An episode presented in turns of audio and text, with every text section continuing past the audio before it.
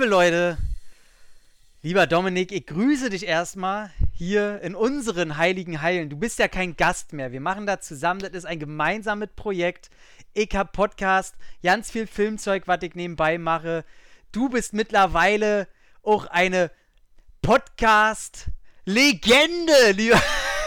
lieber Dominik Hook.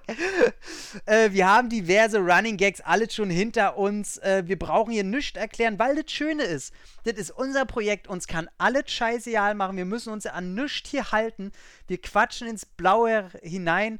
Wir haben ein Projekt uns auserkoren. Bevor wir das alles erklären, will ich erstmal sagen, es ist mir ein inneres Blumenpflücken, lieber Dominik, das mit dir hier zu machen. Ja, was, was, was soll ich dazu noch sagen? Danke, Tom. Danke an alles, was es uns ermöglicht hat, dass wir dieses Projekt jetzt heute, heute ist der, um die Leute mal wirklich aufzuklären, wann das ganze Baby gestartet hat. Heute ist der 6. November 2021. Einfach, ja. Ja, einfach was im Raum stehen lassen. Wir wissen noch nicht genau, wie lange wir brauchen, bis das Baby auf der Welt ist. Vielleicht dauert es effektiv neun Monate. Vielleicht ist es auch irgendwann äh, Teil einer Recherche der Polizei, um zu ergründen, warum wir uns gegenseitig die Schädel eingeschlagen haben. Warum wir komplett durchgedreht sind. Ja, ähm, und zwar, wir wollen ein komplett Kompendium in Richtung Uwe Boll rausschießen. Wir wollen, und so wie ihr das jetzt wahrscheinlich sowieso schon wisst, weil ihr jetzt schon die erste Folge vor Ort habt, aber jetzt im Moment sind wir noch frisch wie ein kleines Baby samt vollgeschissener Windel. Wir riechen möglicherweise auch nicht besser, aber wir möchten einfach zu jeder, zu jedem Film von Uwe Boll, zu jedem Output eine Folge aufnehmen. Das heißt allerdings auch Filme, zu denen wir nicht viel zu sagen haben. Ähm, das wird vielleicht eine sehr kurze. Vielleicht picken wir uns da auch einfach irgendwann irgendeinen Schauspieler raus, mit dem, er, mit dem er dann oft zusammengearbeitet hat, damit wir da dann öfter drüber reden. Äh, konzeptmäßig sind wir sehr, sehr gut bedient hier. Unser Konzept heißt nämlich, wir drücken mal auf Aufnahme und gucken mal, wie das läuft. Jo. Denn wir haben auch den Vorteil, äh, so ehrlich können wir ja sein, dass wir uns mit Uwe Boll-Film auch schon vorher beschäftigt haben, äh, uns teilweise die Extras alle schon reingepfiffen haben. Also wir gehen hier nicht blauäugig rein. Es gibt ja einen Grund, warum das Thema Uwe Boll uns so beschäftigt. Welches wäre das, mein lieber Dominik? Oh, es gibt einen Grund, einen speziellen Grund. Also ich, ich, ich, ich sehe vor allem einen, dass dieser Mann vielleicht zu Unrecht permanent von den Kritikern gekillt wurde. Vielleicht manchmal zu Recht, aber auch manchmal definitiv zu Unrecht. Und ja, ich, das ist eigentlich mein größter Antrieb. Ich will Aufklärungsarbeit für Uwe Boll betreiben. Ich fühle mich gerade so, ich fühle mich gerade so, als wenn wir irgendwie bei, bei der, äh, bei, bei, wie heißt hier die, die deutsche äh, Dings hier, wenn, bei, wenn die Zuschüsse kriegen hier für, für Kohle, wie heißt, bin ich bescheuert jetzt? Ähm, ja, ich bin nicht deutsch. F der deutsche Filmförderfonds. Ja, genau. Äh, als würden wir so davor stehen mit unseren zwei Schildern: Gerechtigkeit, Gerechtigkeit. Für Boll. Für Boll. Denn ich muss auch ganz ehrlich sagen, mich kotzt es an, wie oberflächlich die Person Uwe Boll oder eher sein Filmschaffen, da muss man ja ganz klar nochmal teilen, ne? Person Uwe Boll und Filmschaffen Uwe Boll. Ja. Ähm, einfach wie ungerecht der behandelt wird. Und klar kann man das alles belächeln und kann man sagen, ja hier der Boll, haha, guck mal, hier hat er schon wieder ein YouTube-Video gemacht und das finde ich immer absolut falsch. Denn wir durch unsere Podcasts, ähm, mein Gott, haben wir viel Soße gesehen. Oder äh, ich beschäftige mich ja teilweise auch noch viel mit dem Horrorbereich und da gibt es Regisseure, die produzieren am laufenden Band eine gequillte Scheiße und die haben auf einmal einen Kultstatus. Mhm. Ja, warum? Weil die sich eben nicht mit ihrer vorlauten Fresse vor irgendeine Kamera setzen, keine YouTube-Videos machen. Die bleiben schön im Kämmerlein, weil die ganz genau wissen, die kriegen die Hucke voll. Und das ist äh, bei Boll eben anders. Der polarisiert, macht das schon immer. Ob das ihm zum Vorteil äh, gereicht, wissen muss jeder für sich selber entscheiden. Ich sage ganz klar nein. Mhm. Und er ist jemand, der lautstark für seine Meinung einsteht. Und da sage ich auch klipp und klar, dass äh, so jemand, anstatt so anzuecken, wofür es auf jeden Fall äh, genug Nährboden gibt, wo ich auch meine Probleme mit der Person, vor allem Uwe Bolz habe, soll man aber mal aufhören, das auf seine Filme zu projizieren. Wir sagen jetzt natürlich nicht, dass da tausende Klassiker bei sind, dass ein, in ihm ein verkanntes Genie steckt. Aber da muss einfach mal ein gesunder Respekt her. Und inwiefern ihm da die Leute auch Steine in den Weg legen, durch seine Art, ähm, und er quasi das, äh, schon irgendwie das Anti-Hollywood darbietet, ja. und äh, dass das auch sehr angenehm sein kann, das wird man auf jeden Fall hier rauskristallisieren können. Und wir wären dabei, und das sage ich auch jetzt schon, äh, Herr, Herr, Dr. Uwe Boll, falls Sie, äh, falls Sie das auf jeden Fall wahrscheinlich hören werden. Manche wird mir wahrscheinlich äh, leid tun, wenn sie vor mir sitzen würden, aber wir wollen einfach brutal ehrlich sein. Und ja, wenn ja. da manchmal gequillte Scheiße bei rausgekommen ist, dann ist es für uns gequillte Scheiße. Aber äh, die Meinung ist, äh, oder dieser Podcast entstand aus purer Hingabe zum Kino selbst und äh, ebenfalls da denke ich mal, dass wir da Gemeinsamkeiten haben. absolut. Und äh, da möchte ich gleich noch hinzufügen, wir haben das wirklich besprochen, wie gehen wir das durch und wie kommen wir an diese Blüten, diese Filmblüten von Herrn Boll überhaupt ran. Und uns war ganz wichtig, ich glaube, das hat Tom auch wirklich explizit mehrmals erwähnt, ich will nicht mit irgendwelchen Raubkopien aus dem Internet arbeiten. Wir organisieren uns diese Filme und äh, ihr könnt es glauben, der Tom, der hat eh schon alles, was Hollywood je hervorgebracht hat und auch der indische Kontinent und der asiatische. Er hat vorhin noch äh, äh, City Hunter die DVD mir entgegenhalten müssen, im Wissen, dass ich da einen halben Herzinfarkt bekomme. Ähm, ist okay, Tom, ich verzeihe das wir haben wirklich gebunkert jetzt. Ich habe praktisch selbst ja, etwa 20 Uwe Boll-Filme mir äh, organisiert in den letzten paar Wochen und äh, ich finde es einfach nur geil, diesen Stapel jetzt mit dem guten Herrn Borgas durchzugehen. Stück für Stück, wie eine Zwiebel, ja, gehen wir da ja, bis, bis zum saftigen Kern kommen irgendwann. Ja, weil das Schöne ja auch ist, ähm, dass er diverse Phasen ähm, uns darbietet, ne?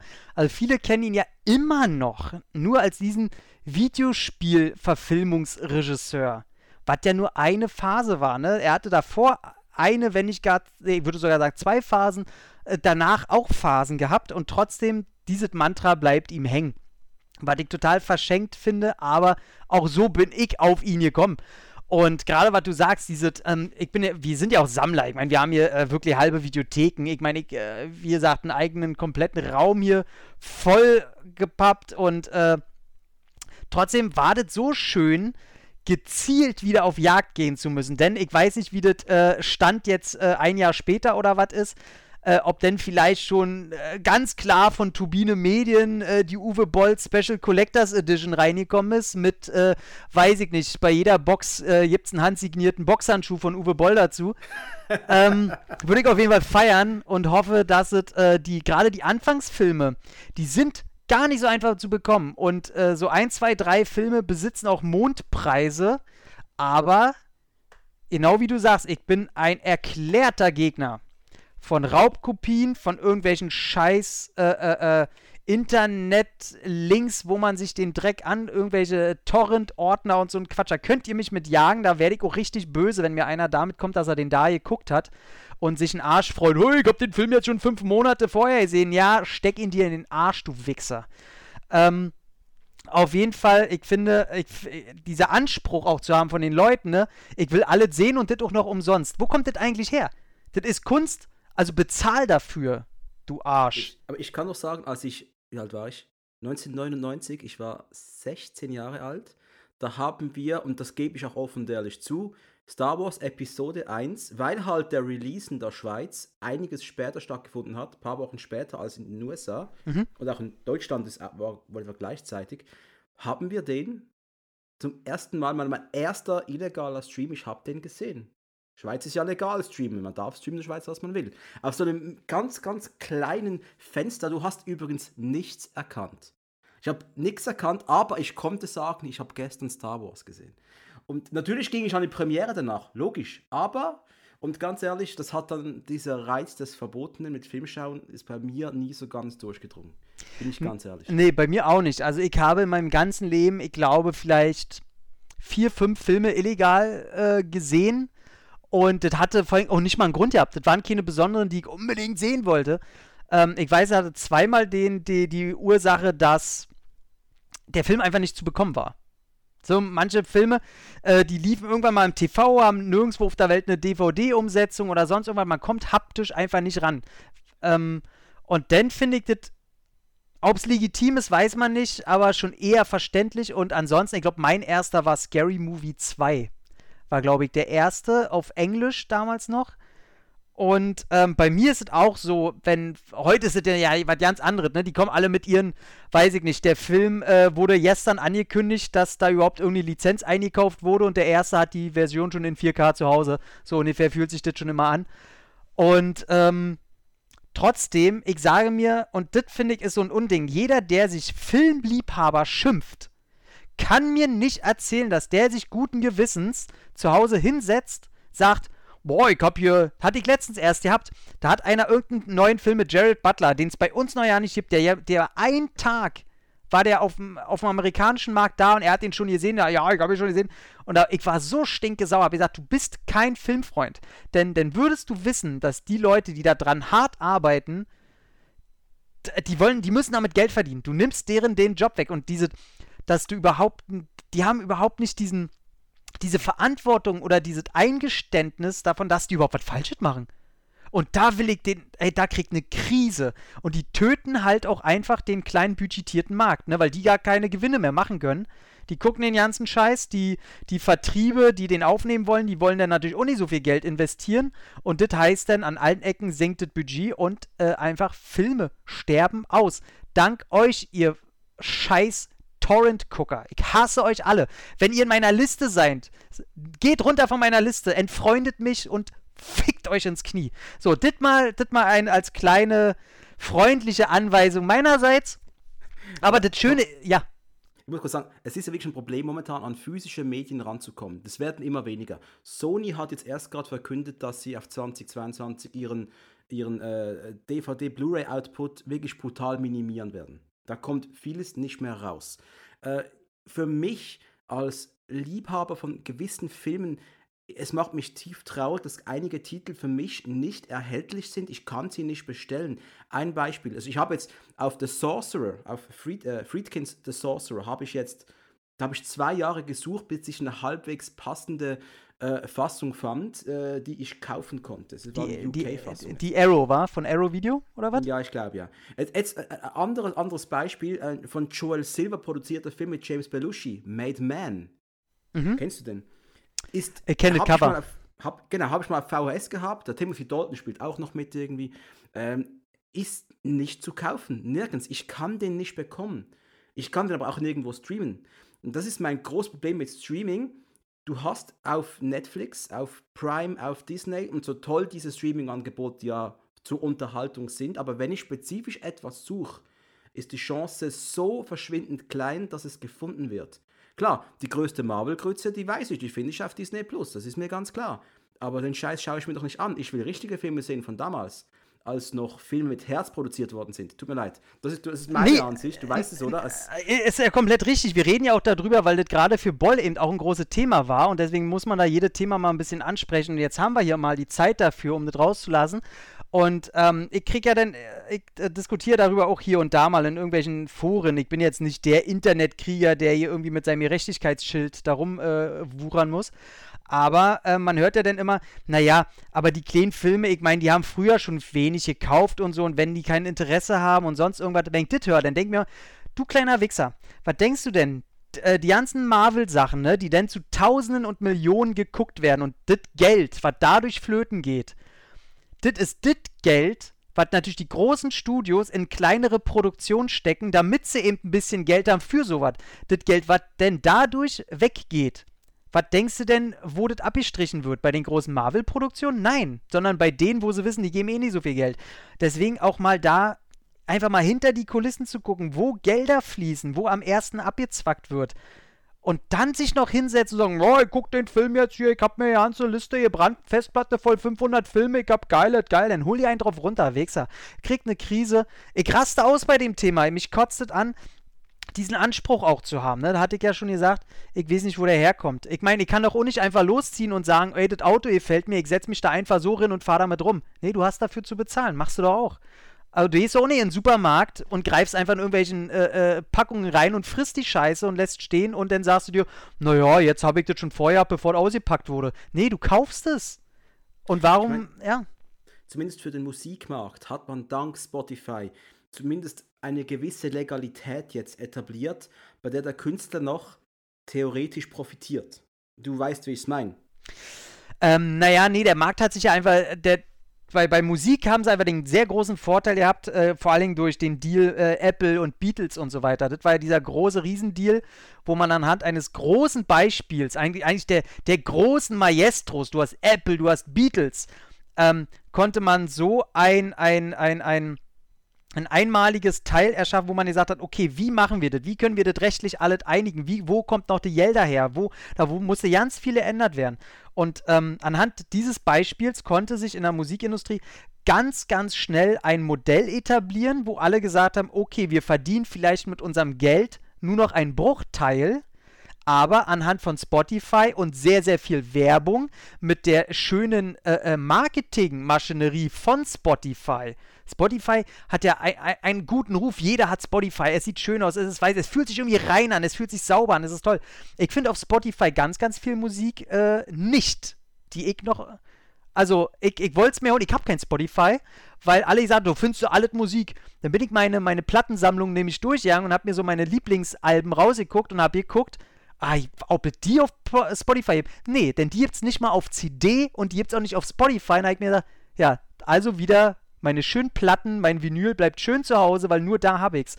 Und, und bei, bei, ähm, und die verdienen jetzt halt mit Tourneen, mit, mit Merchandise, was aber auch über Spotify eben mit, mit Marketing vollgepusht wird. Ne? Du kannst da auf Links gehen, du hast sofort T-Shirt, du hast äh, du hast Geld, was refinanziert wird und so dieses Modell von Spotify funktioniert viel erträglicher als zum Beispiel ein Modell bei Netflix Stream, äh, bei, bei Amazon, weil das Problem ist ja auch, Spotify ist die einzige Plattform, die sich wirklich durchgesetzt hat in diesem großen Rahmen. Streaming-Dienste da kommt irgendein Heinrich Fick mich tot um die Ecke, gründet einen neuen Streamingdienst und schon ist schon wieder einer auf dem Markt. Zum Glück ist, zum Glück sind die ersten Jahre vorbei, wo jeder Pisser irgendwie aus seiner Ecke kam und es tausend, hier, wie heißt es noch, äh, hier so eine, so eine Sache wie Watch Ever, gibt es das überhaupt noch? Und, und, und so eine Sachen. Heute gibt es Netflix, Amazon, selbst bei Disney Plus haben sie gesagt, ob das was wirkt, aber die haben eine eigene Nische gefunden. Deswegen wäre ja auch der Traum, und da hast du ja ganz viele, dass sie sagen, eigentlich müssten die alle zusammenarbeiten, was natürlich überhaupt nicht funktioniert. Ja, aber das, das, ist, das, das ist für mich der Punkt. Ich will ein Tool to rule them all. Und ich würde da auch mein Geld bezahlen pro Monat. Wenn ich ein Tool hätte, wo ich weiß, hey, da finde ich meine Lundgrengrütze, da finde ich aber auch mal einen Hitchcock, da finde ich aber auch mal einen Stipp langsam. Also es ist einfach alles da. Wo der Backkatalog einer, eines jeden Vertriebes einfach drin ist, ne? Ja, es geht aber auch nicht weg. Ja. Das, das ist halt wirklich. Dann, und dann verschwindet es wieder. Ich habe ja. jetzt gerade mit Amazon Prime, äh, als Schweizer hast du mit Prime noch andere Probleme. Du hast nicht wirklich Amazon Prime. Ich muss über Prime Video gehen und habe eine beschränkte Auswahl an Dingen, die ich sehen kann. Ist nicht witzig. Äh, jetzt haben die so tatsächlich fertiggebracht, dass die klassischen Serien wie Alf, A-Team, Miami Vice, Knight Rider, Airwolf, die waren lange da drauf. Die sind jetzt alle verschwunden zum Beispiel. Und ich habe gerade vor ein paar Tagen Bock gehabt, eine Folge Miami Vice reinzuziehen. Ich kann nicht mehr. Zum Glück habe ich noch die DVDs. Physische Medien also da, da muss ich ja wirklich sagen, da finde ich ja Disney Plus bisher äh, ehrenvoll, was die Tatsache angeht, ne? Dass das da, da fliegt halt nicht raus, weil es gehört denen. Die, weißt du, die, die besitzen das wirklich, die kaufen sich keine Lizenzen, sondern die haben sie schon längst. Die müssen das nur noch einbinden. Da finde ich Disney Plus wahnsinnig besser. Ähm, auch was, die kriegen es auch halbwegs hin, was die äh, Qualität der Bilder angeht und so weiter. Die App spendet manchmal ein bisschen und die Auswahl ist generell noch, aber die haben noch Zeit, die sind noch in der Entwicklungsphase, wo Netflix nicht mehr drin ist. Ich habe Netflix auch abonniert, weil ich mir gesagt habe, die Qualität finde ich zum Kotzen, was da, äh, da geboten wird, weil ich bin kein Seriengucker, mir jetzt um Filme und die Filme kannst du da äh, zu 80% alle in der Tüte rauchen. Ähm, aber was das Finanzielle angeht, ne, da können wir, können wir die Spur zu Boll wieder ziehen. Ähm, der nennt ja Zahlen, was du verdienst, wenn die halt bei dir ein paar Filme kaufen. Ne? Ich meine, er hat durch seine Boll AG und so, glaube ich, hat er seine Filme noch selbst lizenziert. Ich weiß nicht, ob die mittlerweile äh, auch in einem anderen Kader sind. Da sehe ich noch nicht ganz durch. Müsste ich mich später noch mal ein bisschen belegen. Wie gesagt, wir sind in der ersten Folge. Und du verdienst daran einen Scheiß. Weißt du, wenn du damals bei, weiß ich nicht, gehst du auf ein Sundance Festival oder sonst irgendwo irgendwelche Vertriebe aus äh, weltweit kaufen dir die Scheiße ab, damit sie das rausbringen können und du verdienst da dir schon ein bisschen allein im Vorverkauf Geld und kannst das wieder refinanzieren für dein nächstes Projekt. Äh, hier kannst du froh sein, du verkaufst die Scheiße und kannst für einen Monat deine Miete zahlen, so ungefähr. Also, das ist alles, ähm, das Streaming hat, hat Gutes, hat Schlechtes, aber das Schlimmste, und das wollen die Leute immer noch nicht warm, ist deren Sehverhalten im Sinne von illegalen Scheiß gucken und, und glaubt nicht, dass Streaming irgendwie viel Auswahl bietet. Ich kann meine Sammlung hier durchgehen und ich sage, wenn ich Glück habe, ist jeder 30. Film oder so vielleicht in irgendeinem Streaming-Angebot. Mhm. Da, da habe ich, äh, ich war vor bald einem Jahr, war ich zu Gast bei Streamaway. Das ist ein Schweizer Podcast. Und wie du hörst, streamen, die streamen das Zeug weg, oder? Das sind zwei junge Männer, 24 etwa sind die beiden, äh, und äh, die, die sind immer noch am Entdecken von den Filmen, die du und ich schon verinnerlicht haben. Mhm. Von Dust Till Dawn zum Beispiel. Habe ich dem Dorian damals gezeigt. So, oh, boah, hey, boah, was für ein Film. Boah, der, der ist explodiert. der, der hat es geliebt, ja. Äh, süß. Und ich habe dann, um ein bisschen zu argumentieren, warum ich physische Medien geiler finde, ging ich durch alle Episoden durch, die ich damals mit Sergei und dem Fratzengeballer Podcast besprochen habe. Mhm. Und effektiv nur etwa 23% aller Filme, die wir besprochen haben, die zumindest angerissen worden sind, habe ich auf einer Streaming-Plattform finden können. Ich ging alle durch. Ich habe eine Liste irgendwo noch hier, 23% waren es, glaube ich. Ja. Das ist nicht viel. Nein, das ist gar nichts. Und das andere Problem, was die ja auch noch sehen, wo ich Disney Plus schon ein bisschen auch wieder in Schutz nehmen kann, ist ja die Bildqualität. Glaubt ihr denn, dass äh, dass ihr wirklich Blu-ray-Qualität drauf habt. Nein, die Dinger sind dafür konzipiert, dass irgendwelche ADHS-Kinder das Ding auf ihrem Handy gucken. Und du hast nicht die gute Bildqualität, die du da hast. Du hast nicht die gute Bitrate wie auf einer Blu-ray. Wobei eine Blu-ray noch nicht mal die, die äh, besten Raten der Welt haben. Ich meine, es äh, gibt ohne Grund immer noch Kino, ist immer noch die geilste Qualität. So langsam mit 4K und 8K kommen wir langsam an die Qualität ran, die eigentlich Kino bietet. Ähm, wer sich damit mal ein bisschen auseinandersetzen will.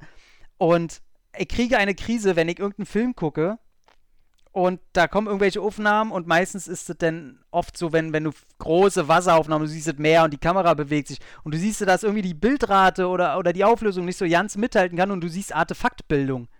Da will ich die Scheiße ausmachen. Weil ich weiß, ich bin abhängig von irgendeiner Streamingrate, von einer Downloadrate und ich bin einfach abhängig von jeder Scheiße. Und dann, wie du sagst, wenn ich noch Pech habe, fliegt die Kacke morgen wieder raus was ist denn das für ein Gucken? Du willst also abhängig sein davon, was der Anbieter dir bietet in der Qualität, die ihm genügt. Und nicht, ich ziehe hier raus, guck, was ich will und äh, habe wirklich einen künstlerischen Anspruch an den Regisseur, irgendwelche Horrordinger, die nie auf irgendwelchen Streamingdiensten nehmen wird, in einer Qualität, wo ich sage, die wird immer so bleiben. Jetzt, ich, ich kann überlegen, was es war. Ich habe vor kurzem mal was geschaut auf Streaming ähm, irgendwas Älteres und mich hatten die Ruckler haben mich so brutal genervt. Oh. Sobald der ja. Darsteller sich nur ein bisschen bewegt, ruckelt das Bild und ich so, ich habe das Gefühl, sind meine Augen jetzt kaputt? Oder nee, die haben die falsche Bitrate hochgeladen. Ja. Hatte ich aber allerdings letztens auch auf einer Blu-ray, muss ich sagen. Ja, ich Schwer auch. King of Queens. Schwermetall mit äh, äh, Scott Atkins die ja. Serie. Ja. Die wurde in der falschen Bitrate auf Blu-ray presst und mein Fernseher, äh, gibt ja, du kannst ja diese 24 Hertz Schichte einstellen, schafft es nicht, das auszubügeln und es ruckelt und ich sage, ja, ein großes Fickt euch in eure Richtung. Danke für nichts. Ähm, aber kommen wir zurück zu Uwe Boll. Was war denn ja, deine, deine erste Begegnung mit Herrn Boll, die ich tatsächlich auch noch weiß bei mir? Okay, die bewusste oder die unbewusste? Ich kann dir beide sagen, okay? Ja, sag mir beide. Die erste bewusste Begegnung ist das Wissen, dass dies der schlechteste Regisseur der Welt ist. Das okay. war meine erste Begegnung mit dem Namen Uwe Boll. Weißt du noch, das, in welchem Zusammenhang, wer dir das äh, erzählt hat? Ähm, das, ich denke mal, das ging vielleicht durch irgendein Filmforum damals. Es muss 2000 fünf, sechs, sieben drum gewesen sein, ist wirklich lange her. Und das ist das Einzige, was, ich, was mir bewusst war, Uwe Boll gleich schlechtester Regisseur der Welt. Und das war noch die Zeit, da habe ich selbst erst angefangen, mich noch tiefer mit Filmen zu befassen. Ich habe immer, schon in den 90ern, wir gingen wöchentlich ins Kino, Actionfilme, du, you know, du kennst meine History, Con Air, erster Actionfilm, so als Beispiel, ja. So, Con Air ist Liebe. Ist ganz große Liebe, müssen wir einen Podcast drüber machen irgendwann. Ja. Ähm, Und äh, also ich wusste, der Typ ist schlecht. Also schaue ich es mir nicht an. Aber ich habe in dieser Zeit irgendwann mal Alone in the Dark gesehen. Mhm. Das war so mit Freunden, nach, nachdem wir abends in der Stadt waren in Basel, zum, zum Kollegen heim und er so, ich habe einen neuen Horrorfilm Alone in the Dark. Und ich habe nicht auf den Namen Uwe Boll geachtet. Ich so, habe mich jetzt irgendwie unterhalten. So, okay, habe ich einfach geschaut und das war ein erster Boll-Film eigentlich. Okay. Ja, das, das war's. Das war's. Ich krieg ja auch mittlerweile äh, rote Kopf, wenn, wenn irgendein Artikel, und also eigentlich 99% aller Artikel, so ironisch damit schon anfangen. So diese, naja, am bekannt ist der ja als der schlechteste Regisseur. Der beschissen, bla bla bla. Wenn sie schon damit anfangen, weißt du, dann sag, lass doch diesen Aspekt einfach mal raus. Kannst du nicht deinen eigenen Artikel schreiben, ohne dass du ironisch auf diesen Ruf anspielen musst? Setz dich doch mal realistisch mit dem Werk auseinander, du. Naja. Ähm, Gut, Uwe Boll hat aber ja auch irgendwann auf Kritik reagiert mit dem vielleicht Geisten, was du machen kannst. Du gibst den Typen einfach mal in die, einfach auf die Fresse. Das war wirklich. Also kurz zur Erklärung, er hat einige Kritiker damals, ich glaube, das war was, was schon in Kanada, hat er die zu einem Boxkampf eingeladen und die haben, die gingen dahin, das findet man eben noch auf YouTube. Äh, du, wir, gedacht, wir, nee, nee, wir haben das auch tatsächlich auf einer Blu-ray als extra, habe ich dir noch ja nicht erzählt. Ah, bei, Rampa bei Rampage 3 auf der Blu-ray sind die Dinger 40 Minuten lang als extra drauf. freue ich mich jetzt schon, diesen Film mir richtig anzuschauen. Oh Gott, sehr schön, sehr schön. Und ja, die, die, die Kritiker der Paar sind wirklich aufgetaucht und da muss ich sagen, Respekt, sie haben sich ihm gestellt, das verdient schon mal einen gewissen Respekt. Aber die haben gedacht, es gibt ein lockeres Showkämpfchen und der Herr Boll, das war mal ein Boxer, ne?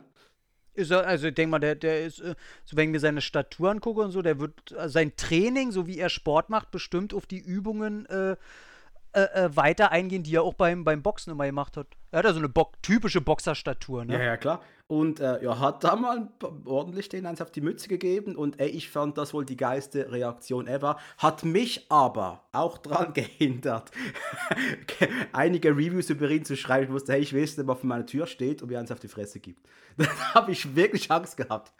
Aber ganz ehrlich, ich finde das auch mal äh, gar nicht so verkehrt. Ich meine, wir sind betet, äh, wenn, wenn wir uns so schimpfen dürfen. So manche würden uns wahrscheinlich äh, schon so titulieren. Wir sind ja auch Filmkritiker. Äh, wobei diese, jeder ist ein Filmkritiker, ne? Also selbst hier, wenn, wenn Lukas jetzt, äh, mein, mein, Mitbewohner, wenn ich den einfach mal frage, ey, sag, wie fandest du den Film? In dem Moment ist er ein Filmkritiker, ne? Ja, klar, na klar. Und, äh, ähm, okay, in, zum, ja. zum, Back, zum Background, du, du schreibst über Film, du befasst dich seit keine Ahnung wie vielen Jahren mit Film. Ich habe mit Bloggen über Filme angefangen, 2006, 2007 rum und habe dann ab 2012 für ein Schweizer Magazin kult.ch über Filme geschrieben, bis mit heute eigentlich. Das heißt, aber bin ich ein Kritiker? Ich, ich, na, nein, wenn ich in Diskussion bin mit Leuten, die sich wirklich mit Filmen befassen, dann bin ich nur etwas ein Fan. Der, man ist cinephil. Man ist ich einfach bin cinephil. cinephil. Ja, das ja. ist ja wunderschönes Wort. Ich bin ein cinephil, aber ich bin kein Kritiker. Nee. Ich kann nicht einen Film, ich kann für mich bewerten, ich kann sagen, was in dieser Szene mir gefällt und was mir nicht gefällt, aber äh, ich habe noch nie aktiv, ich habe ein paar Musikvideos mitgedreht zum Beispiel. Ja, aber ich habe noch nie einen Film gedreht.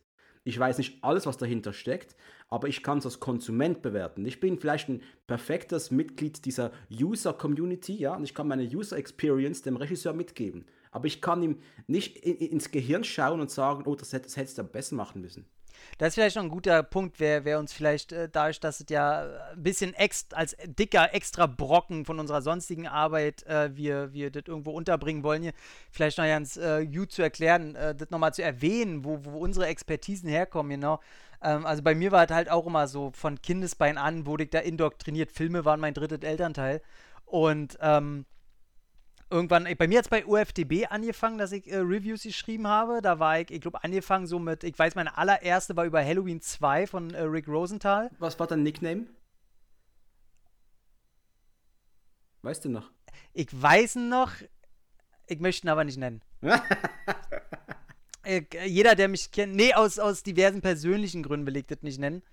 Ähm, und äh, ich, äh, da weiß ich noch, habe ich darüber geschrieben und das hat mir gefallen und äh, dann erst normale Ausbildung gemacht, weil ich dachte, äh, machst du was Handwerkliches, kannst du vielleicht zum Kulissenbauer rüber. Ich habe dann Zimmermann und so weiter gemacht. Äh, hat mich dann scheiß interessiert und bin dann nochmal Mediengestalter-Ausbildung gemacht. Äh, die äh, Mediengestalter Bild und Ton. Und habe da natürlich auch ein paar, paar Kleinstfilme gedreht, einen Abschlussfilm, Musik drehen, diese ganze Pipapo. Also kenne auch das ganze von Drehbuch schreiben über Budget-Shit, über, über, wir hatten natürlich auch äh, Kurse mit, mit Copyright und Rechtlage und diesen ganzen Kram. Wir hatten, äh, wie man Fotos bearbeitet, wie man Filmmaterial bearbeitet, wie man schneidet, also Pre-Production, Production, Post-Production, alle dabei. Ähm, hatte, ähm, wir hatten natürlich Praktikum gemacht, da war ich unter anderem einmal hatte ich, war ich als Fotograf unterwegs und einmal als Pornocutter. Und da, wo man sehr schnell lernt, mit Deadlines zu arbeiten, was ein sehr, sehr großer Punkt ist, weil Zeit ist Geld, das lernt man da.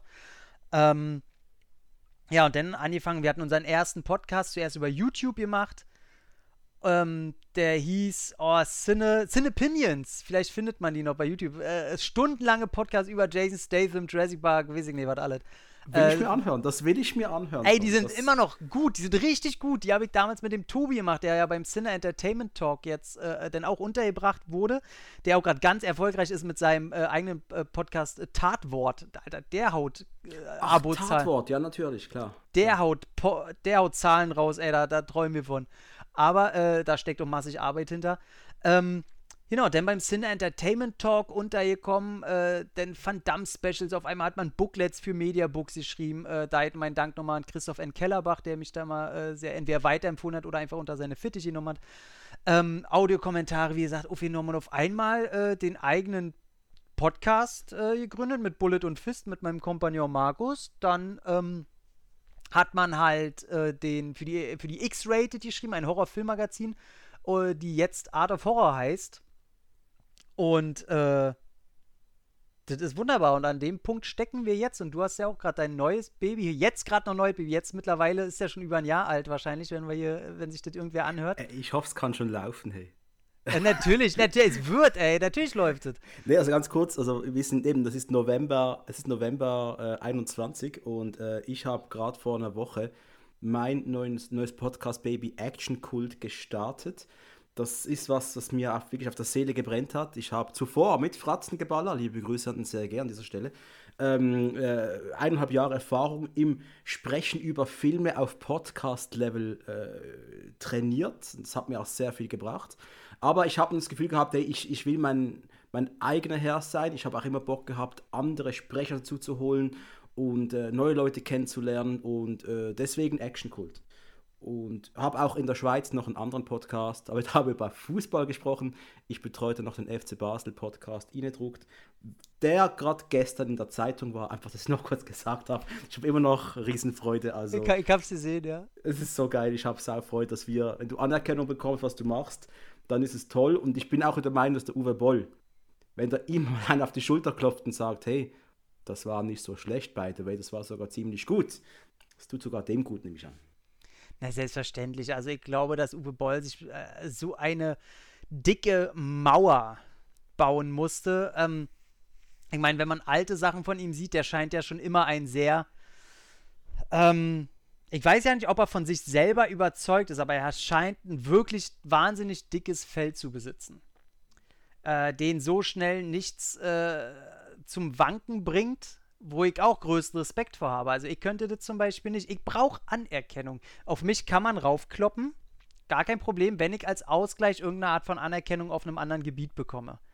Also so wie der, ähm, ich sag mal, mental irgendwie so auf die Fresse bekommen hat, da habe ich so groß, ich, ich hoffe für ihn, dass es wirklich so an ihm vorbeiging, dass er sagt, Puh, wenn ich will, lade ich dich auch einfach zu Runde 2 in meinen Ring ein, so, weißt du? Ähm, aber ich sag mal, er kann sich auch immer sagen, und das ist ja das, er kann sich sagen, ey, erstens, der, der, äh, äh, er hat einen Doktortitel gemacht, ne?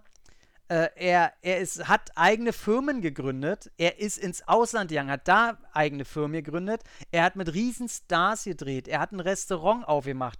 Also egal, was ihm einer sagt, mach diesen Lebensweg erstmal nach, bevor du rummeckerst, weil die meisten sitzen wie wir irgendwo an einem Schreibtisch, schreiben irgendwas darin und glauben dann, äh, ihre große Meinung zu haben. Aber raus in die Welt zu gehen und sowas auf die Beine zu stellen, das schafft erstmal. Und da kann ihm so schnell keiner ans Bein pissen. Und ich hoffe, dass er sich das auch immer sagen kann. So, und also trotzdem, also, das haben wir jetzt schon, wir haben schon mit angedeutet, wir werden nicht mit den Samthandschuhen durch diese Filmografie gehen. Nein! Auf keinen das, das Fall. Er, das wird aber auch nicht wollen. Der Uwe Boll will nicht, dass man ihm den Arsch kriegt. Das werden wir nicht Nein. machen. Nein. Ich werde es ich werd's an gewissen Stellen, es gibt vielleicht Momente, wo ich sagen muss, okay, da hat der Typ mich echt berührt. Und das werde ich ihm sowas von sagen. Aber ich kann schon sagen, beim heutigen Film, da ah, ist mir schon, ist schon schon Du, ich, ich, ich sage ja auch ganz klar, ich meine, wir machen das ja hier nicht außer Grund. Da muss ja schon irgendwo für das Ganze, für seine Rolle in der Filmwelt eine Sympathie herrschen. Sonst würden wir das hier nicht machen. Ich sage aber trotzdem auch, also bisher, ich hatte mit ihm jetzt persönlich noch nie Kontakt gehabt, ist er mir von, mein, von dem Eindruck, den er mir bietet, ist er mir nicht sympathisch, aber er ist mir charismatisch. Und das ist, äh, und das ist ja sowieso so ein Ding. Das ist auch bei, bei Regisseuren zum Beispiel, äh, wo wir ja ans Hochmal greifen, so ein James Cameron. Der Typ ist mir auch nicht sympathisch. Wenn ich den immer sehe, wie der da hochnäsig sitzt, ich meine, der Typ ist ein Meister auf seinem Gebiet, aber den finde ich zum Beispiel auch von seinem Eindruck her, wirkt der für mich wie ein arrogantes Arschloch. So. Aber ich sage trotzdem, charismatisch, jederzeit mit ihm äh, auseinandersetzen, mit ihm reden und einfach mal größten Respekt haben. Und das ist das, was mir fehlt. Du kannst ja viele Sachen scheiße finden. Du kannst sagen, das ist nicht meins. Vielleicht sogar, wenn du aus dem Gebiet bist, könntest du sagen, das hätte ich besser gekonnt. Was ich niemals behaupten würde. Ähm, aber trotzdem den Respekt zu haben, ey, du hast einen Film auf die Beine gestellt. Jeder, der schon mal einen Film gemacht hat, weiß, das macht dich kaputt. Es gibt kaum schwierige Arbeiten, als einen Film zu machen, auf die Beine zu stellen und dieses Baby in die Welt rauszuschicken. Und deswegen sage ich, mir fehlt einfach der Respekt. Und daher machen wir das Ganze und ich, wir werden hier nicht immer so, so einen riesen Talk vor jedem Film halten, das ist nur hier der Einstand.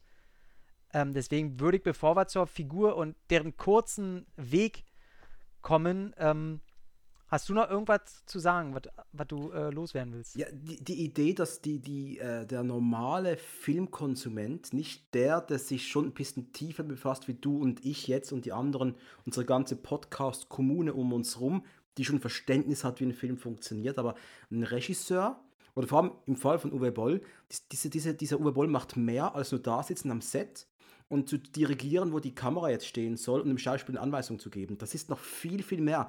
Das kann man vergleichen mit einem Project Manager eines Unternehmens, der aber die ganze Verantwortung des Komplettunternehmens auf seinen kompletten Schultern trägt. Ja. Oder? Absolut. Also ich weiß nicht, ob das bei allen Produkten ähm, war, aber er hat ja nicht ohne Grund auch diese Boll KG und so gegründet, ne? Und ähm, diese, wie heißt, äh, wie hieß seine spätere Bollwerk? Bollwerk hat er neu, genau. Ähm, von daher, nee. Deswegen, egal, was wir jetzt kommen, was hier mal für, für äh, Ausschweifungen kommen, vielleicht auch mal Beleidigungen, vielleicht auch Liebäugelungen, vielleicht auch nette Worte. Respekt schwimmt da immer mit. Und ähm, ja, mein erster Film mit ihm oder mein erster Kontakt war der Trailer zu House of the Dead. Denn ich komme ja, äh, früher habe ich noch sehr viel mehr Videospiele gespielt, bis ich mich entscheiden musste, was ich mehr mag, Videospiele oder Filme weil ich beide gesammelt habe und in beide sehr viel Geld äh, äh, und Zeit investiert hatte. Und dann habe ich gesagt, nee, Filme sind eher mein Ding. Und äh, seitdem bin ich, äh, bin der Videospiel, ich, ich zock am Tag vielleicht mal eine halbe Stunde oder so und dann wartet. Ähm, und ich habe den Trailer gesehen, da hieß es auf einmal House of the Dead kommt. Und äh, damals war jede Videospielverfilmung oh Gott, da ich einen Tropfen in der Hose gehabt, wenn ich nur gehört habe, da kommt jetzt irgendwas. Also ist heute noch so, ist tatsächlich heute noch so, abseits der Qualitäten, die einem meist geboten werden. Und ich habe den Text damals nicht gelesen, ich, ich weiß noch, ich habe, war wahrscheinlich auf blairwitch.de oder so, die, die, die Horror-News-Filmseite. Und ich habe darauf geklickt und ich weiß noch, wie die Auflösung und das Bild, das war alles so klein, als wenn du auf einem Game Boy Advanced oder so einen Trailer guckst. Das, du hast da kaum was erkannt, aber ich habe trotzdem mit Stielaugen darauf geguckt. Dann lief der Trailer und dann kommt zuerst diese typischen kanadischen Strände, die man aus, jedem, aus jeder Akte X-Folge kennt. So, so die Kamera und dann, ich habe House of the Dead gespielt, damals auf der Sega Dreamcast. Ähm, nicht wertend, weil ich glaube immer noch indiziert. Ähm, und dann kam das und dann kamen die ersten Sachen und dann äh, kam so die Action da rein und ich äh, hab das gesehen und dachte, was ist denn das für eine Scheiße? Was ist denn das für ein Dreck? Und war denn auch der erste Film, den ich von ihm gesehen hatte, House of the Dead? Relativ früh, den ich habe den nicht im Kino gesehen. Ich, ich glaube, ich habe nicht bewusst mitgekriegt, dass der hier bei uns lief. Ähm, und dann habe ich den geguckt fand den völlig okay, weil ich mich ja durch den Trailer schon auf was Schlechtes eingestellt hatte und fand den aber völlig okay. Und genau so bin ich, glaube ich, an die meisten seiner Filme gegangen, dass ich die geguckt habe. Wusste, dass die handwerklich irgendwo nicht dem entsprechen, was ich als gut titulieren würde. Aber er hat es irgendwie noch nie geschafft, in den meisten Fällen, es gibt Fälle, mich zu langweilen. Also irgendwie, selbst wenn er Sachen drin hatte, und so war es auch bei House of the Dead, die stören mich, die belächelst du. du bei dem anderen Phrase, man, was ist denn das für eine Entscheidung? Aber selbst dieses ist ja unterhaltsam oder unterhaltsam mehr als irgendeine Michael Keusch Steven Seagal Scheiße. ja. Ah, äh, Out for Kill war Oblowitz. Ja, da war Oblowitz. Ja, Michael Keusch, ja, ja das, ja, das war's. Die Michael Keusch Trilogie. Ja, genau. Herzlichen Glückwunsch, wer Steven Seagal-Fan noch ist. Guckt euch die drei nochmal an und entscheidet dann nochmal bitte.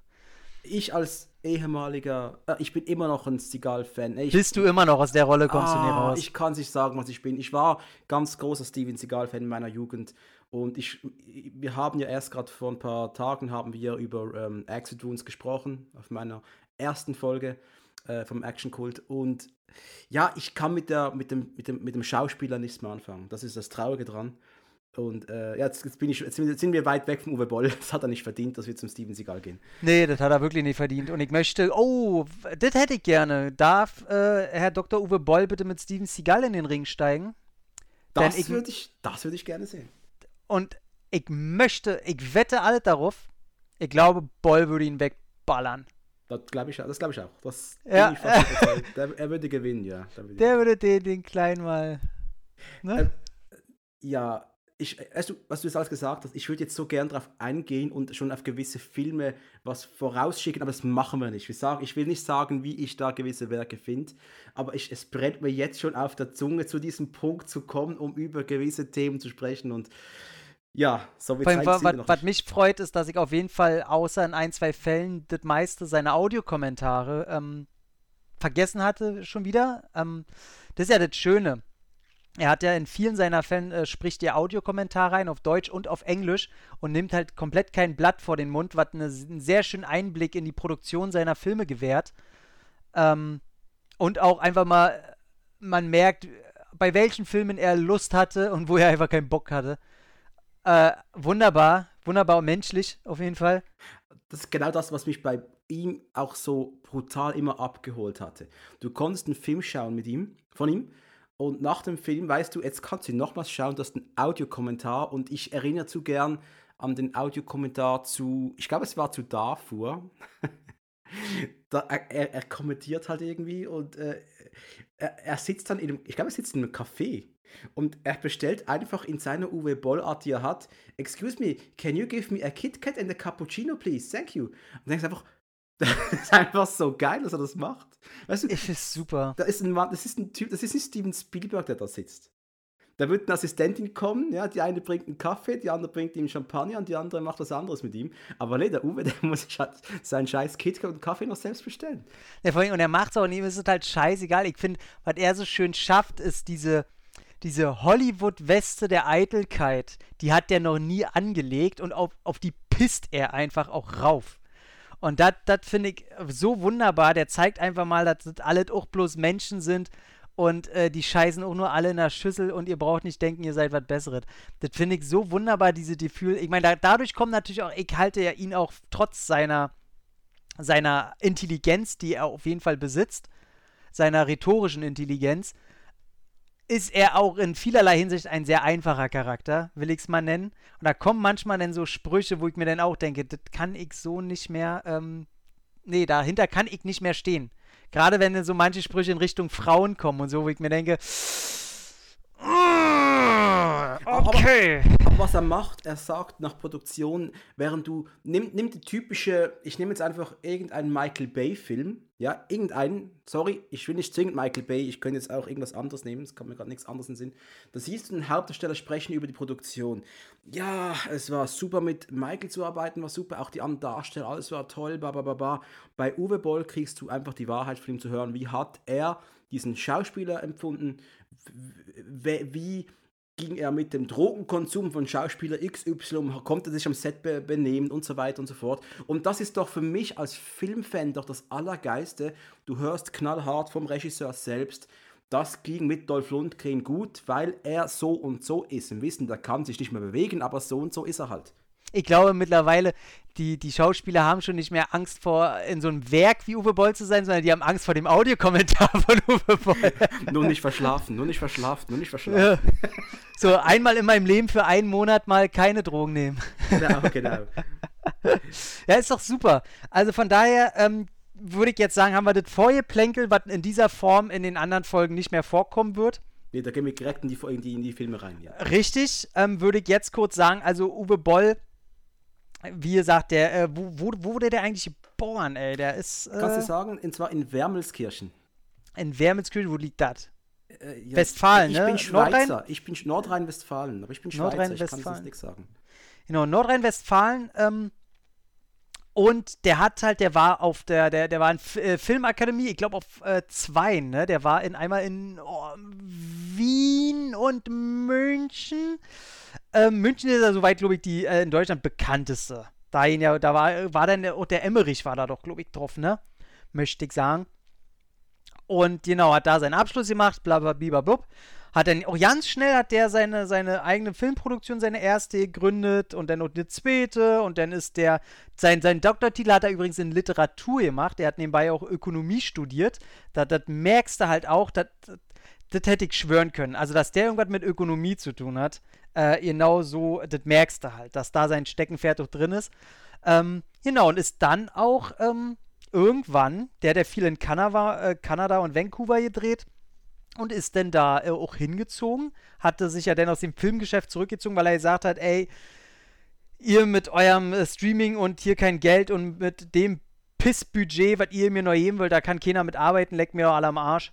Äh, hat ein Buch geschrieben und ist dann nach Kanada abgehauen und hat sein äh, beliebtes äh, und auch von der Qualität her berüchtigtes Bauhaus-Restaurant gemacht. Ich weiß nicht, ich glaube, das hat er geschlossen. Ähm, wegen, wegen äh, Corona-Scheiß und so ist da natürlich nicht reingekommen, aber hat einen guten Ruf gehabt. Ähm, ihr habt da typische deutsche Küche und ist jetzt nach, äh, glaube fünf Jahren, er hatte sich mit Rampage 3 verabschiedet kurzzeitig, ähm, hat dann dieses Buch geschrieben, was noch so ein kleines Aufgebahn war und hat dann eigentlich gesagt, er will nichts mehr machen. Und ich denke mal, durch diese ganze Corona-Scheiß, und er hatte ja auch angedeutet, dass die, der Streaming-Markt, so wie er damals war, eher eine Gefahr für ihn war und für sein Schaffen und mittlerweile der Streamingdienst äh, sich so positioniert, dass es ihm wieder Möglichkeiten gibt, äh, in Ruhe arbeiten zu können. Und äh, stand jetzt hier Ende 2021, ähm, klopfte da Netflix an die Tür. Da will ich noch ja nicht zu weiter sagen, da wüsste ich jetzt auch schon so ein, zwei Sachen.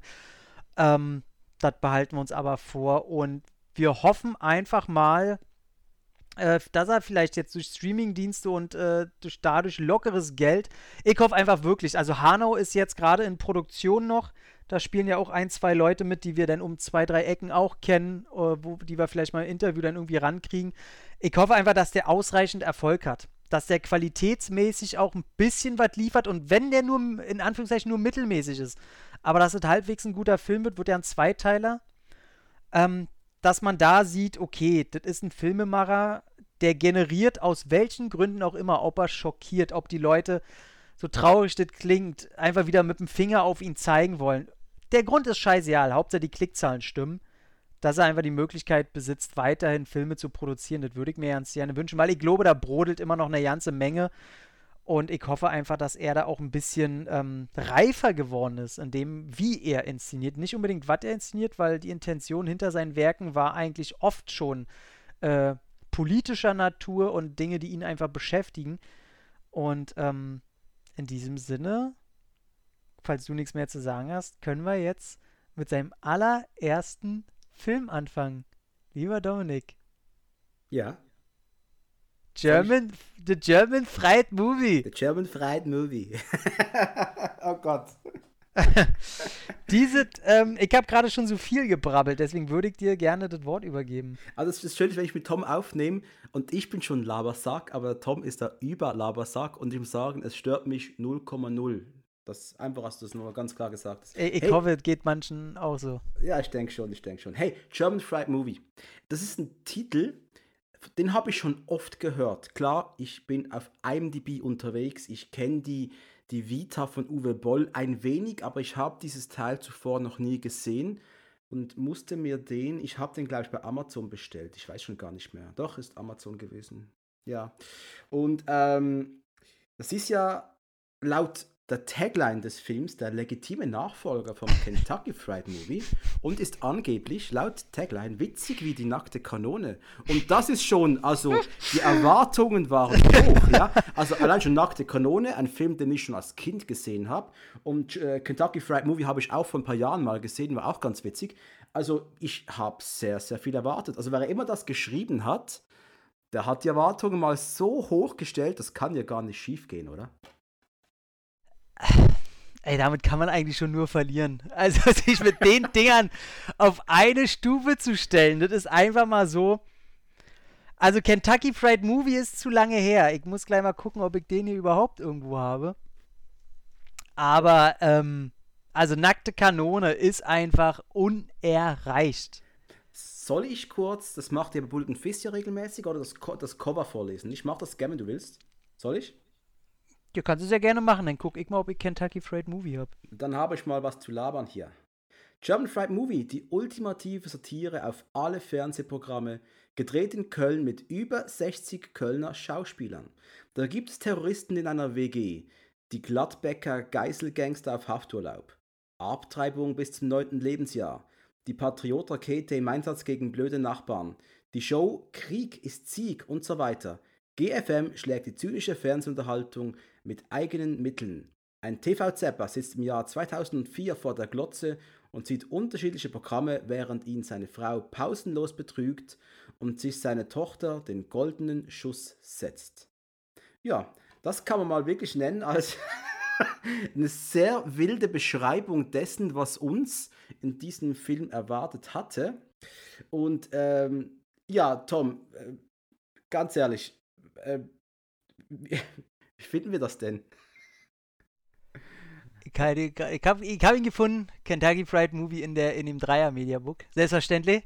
Äh, natürlich, also Tom müsste noch wissen, also wer nicht schon regelmäßig zuhört, der Tom hat, der geht sogar mit Mediabooks scheißen, ja. Also haben wir schon gesagt, ja. ja nur Mediabooks, da nichts anderes. Ich, ich, ich, auch wenn ich in der Wanne liege, ich lasse auch kein Wasser ein, ich, ich seife mich einfach mit Mediabooks ein. Ey, German Fried Movie, was hatte ich zu erwarten? Ich habe mir den wie du auch ähm, bei Amazon gekauft und er kam an. Und schon bei dem Titel habe ich ja Angst. So, ey, German Fried Movie. Dann siehst du dieses Cover, worüber wir auch nochmal reden müssen. Lieber Dominik. Ey, ich habe keine Ahnung. Ich habe. Ich erkläre es gern kurz, wer es nicht sieht. Also zu meinen, ihr, ich, ihr lieben Vögel da draußen, 99% hören uns auf einem Smartphone, nehme ich an. Geht mal kurz auf Google äh, German Fried Movie eingeben, dann sieht ihr so ein schwarz-weißes Cover mit äh, roten Überschrift. Da sieht eine Frau, eine ältere Frau, vor einem Wohnwagen und davor ist, das ist wohl diese Rakete Patriot. Was, aber was, was will uns das Cover denn sagen? Was ist das denn? Ich habe keine, hab keine was, was, warum? Wer, wer ist, wieso? Warum? Ich, ich, habe so ein bisschen die Ahnung, dass diese, diese Teil, was da steht, wo Patriot draufsteht, vielleicht irgendeine historische Bedeutung hat und dass daneben eine, eine, alte Dame steht, die die Zeit vielleicht mitgemacht hat, dass das irgendwie so ein Insider-Running-Gag ist, den aber nur Ortskundige verstehen. So, so irgendwie anders kann ich mir nicht, weil ansonsten macht es Sinn. Es macht keinen Sinn. Es ist eine Komödie und das Cover macht einen einfach schon nur betroffen. Ich habe keine Ahnung. Vielleicht laben wir gerade richtig scheiße, Tom, denn ich habe, wann habe ich den Film gesehen? Vor drei Monaten etwa, oder? Und ich habe durch den Film durchgelitten.